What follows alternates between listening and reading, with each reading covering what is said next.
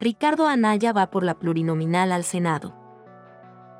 Pese a vivir en el exilio y perder hasta en su casilla electoral en 2018 cuando contendió contra Andrés Manuel López Obrador, el panista Ricardo Anaya busca ahora llegar al Senado y así obtener el fuero que le permita regresar al país como senador plurinominal. Anaya no se arriesgó y tiene seguro el puesto en el Senado, y la presidenta del PAN en Querétaro, Leonor Mejía, confirmó su regreso. No será necesario hacer campaña, solo esperar para volver del exilio. Y fuentes cercanas al panista aseguran que tiene un objetivo claro, brincar al Senado y luego buscar contender por la gubernatura del estado de Querétaro. Anaya fue señalado de presuntos actos de corrupción y es señalado por estar involucrado en la venta de una casa con valor millonario, misma que fue rematada el campestre de Querétaro.